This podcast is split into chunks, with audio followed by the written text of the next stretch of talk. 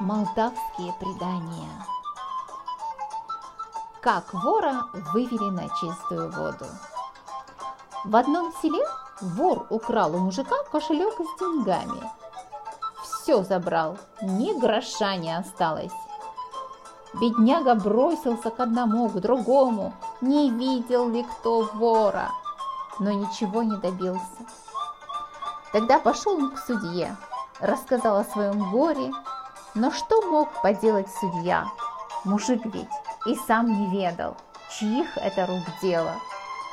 Думали, гадали они, как тут быть, и решили вместе отправиться в село, поговорить с людьми, расспросить их.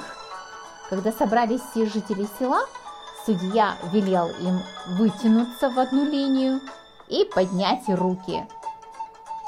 «Все подняли руки?» – спросил судья. Все хором откликнулись сельчане.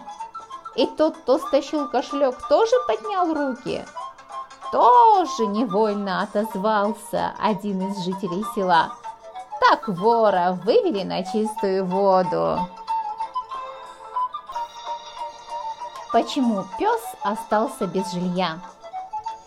Однажды зима выдалась такая лютая, что деревья трещали от стужи.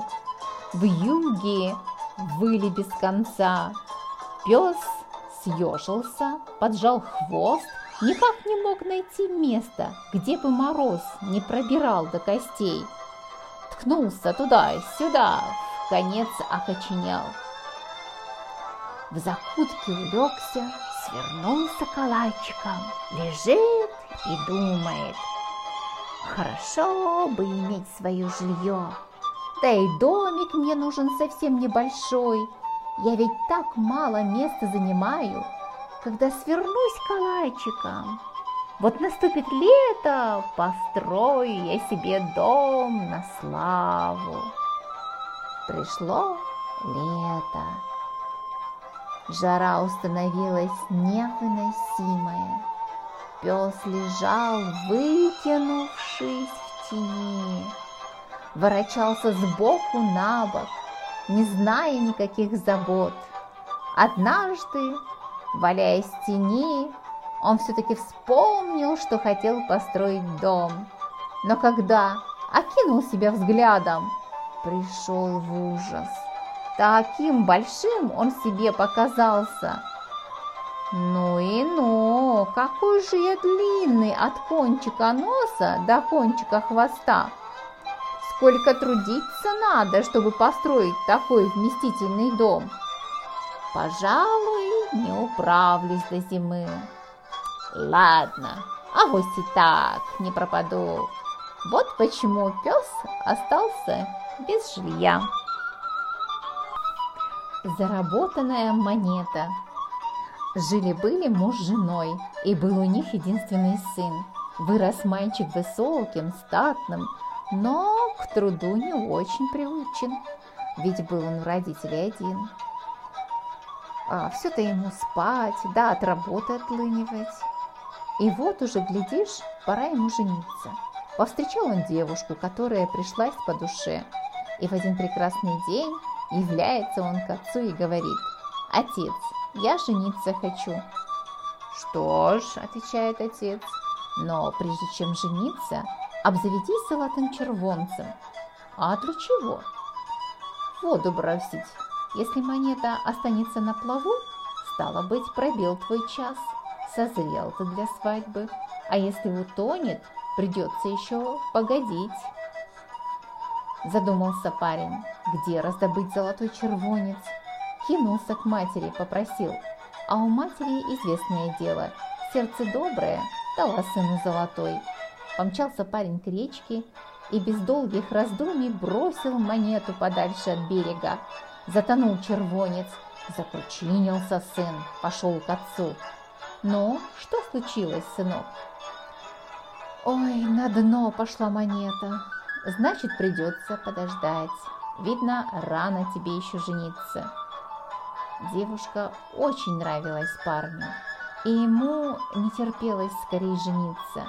Нелегко было ждать, Но он крепился, ни слова ей не говорил, потом снова обратился к отцу. «Отец, разреши жениться. А золотое у тебя есть? Раздобуду как-нибудь».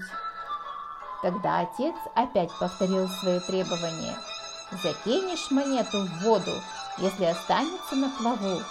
Справляй свадьбу, если утонет, значит, не пробил твой час».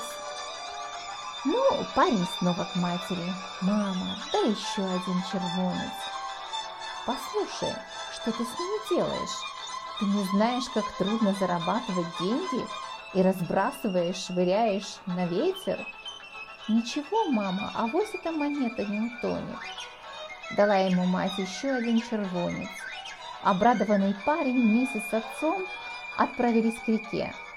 «Ну что ж, бросай», — велел отец. Недолго мешкая, парень вынул золотой из кармана и решительно кинул на середину реки. Монета мгновенно затонула. Тогда отец повторил: «Не созрел ты еще для женитьбы, не удержался твой золотой на поверхности». Огорчился парень, погрустнел, а через некоторое время снова явился к матери. «Мама, дай еще червонец». Да на тебя не напасешься. Ты почему разбрасываешься деньгами? Сначала попробуй заработай, потом распоряжайся, как хочешь. Возьми свою невесту и отправляйтесь-ка на заработки. Потом посмотрим, как станешь разбрасываться заработанной денежкой». К отцу парень обращаться не стал. От отца могло хорошенько влететь. Что оставалось делать? Пошел он к своей ненаглядной, потолковал с ней. «Пойдем, — говорит, — сами заработаем золотой. Надоело клянчить монеты у отца матери».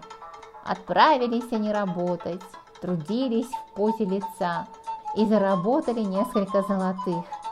Вернулись они домой. Парень говорит: «Отец, разреши жениться? А червонец у тебя есть?»